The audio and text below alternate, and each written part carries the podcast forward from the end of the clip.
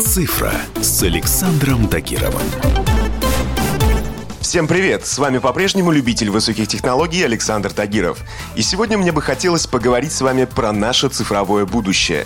Давайте друг другу признаемся. За последние два месяца во многом наша жизнь кардинально поменялась. Кто-то к этому уже привык, а кто-то все еще пытается адаптироваться. Но факт остается фактом. За последнее время выяснилось, что многие могут работать из дома. Наличные деньги порой совсем не нужны, а покупки вполне удобно делать онлайн. И в голову закрадывается логичный вопрос, а стоит ли вообще возвращать все как было? Возможно, после выхода из карантина нас ждет совсем другой цифровой мир, более технологичный и виртуальный.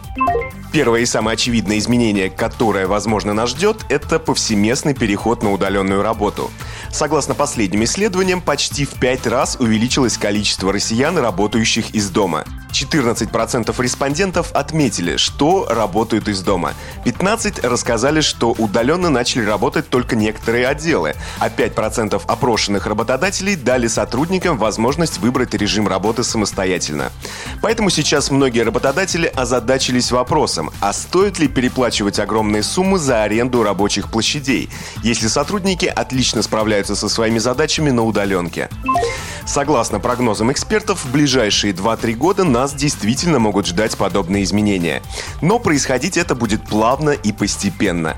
Дело в том, что большая часть компаний была вынуждена перейти на удаленный формат работы принудительно, и далеко не все были к этому готовы. Соответственно, многие предпочтут полноценно вернуться в прежний формат работы, но уже с приобретенным новым опытом, с которым можно строить планы на будущее. Кто-то скорректирует формат своей работы до конца года, а кто-то отложит удаленку в дальний ящик и вернется к привычному очному формату работы. Еще одно очевидное изменение, которое может нас ждать после карантина, это отказ от наличных денег. Тут логика предельно ясна. С детства нам всем говорили, что на купюрах больше микробов, чем где-либо, ведь банкноты проходят через сотни рук. Ученые считают, что наличные деньги и пластиковые карты могут хранить на себе вирус до нескольких дней. Именно поэтому Банк России выпустил рекомендации по выдерживанию банкнот перед выдачей через банкомат до 3-4 дней.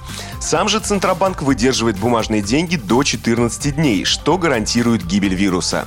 Однако многие банкоматы не заточены заточены под такое обращение. Они выдают клиенту деньги, внесенные предыдущим пользователем. Таким образом, куда безопаснее оказалось расплачиваться пластиковыми картами, где риск заразиться сохраняется только при прикосновении карты к терминалу. Однако, вопреки логике, опыт показал, что ситуация выглядит совсем иначе. На самом деле, карантин вызвал рост оборота наличных денег. Эксперты по всей стране отмечают, что еще в начале весны появился всплеск популярности кэша. Его вызвал режим самоизоляции и неопределенность в экономике. Только за апрель объем снятых наличных увеличился вдвое. Люди боялись, что банки будут закрыты и их накопления обесценятся. Так что полного отказа от наличных денег после карантина ожидать не приходится.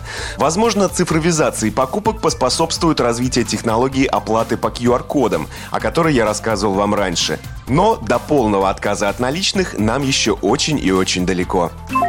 На этом у меня все. С вами был Александр Тагиров. Ищите мои подкасты на всех популярных платформах, подписывайтесь, ставьте лайки и оставляйте комментарии. Всем хай-тек пока и будьте здоровы! «Цифра» с Александром Тагировым.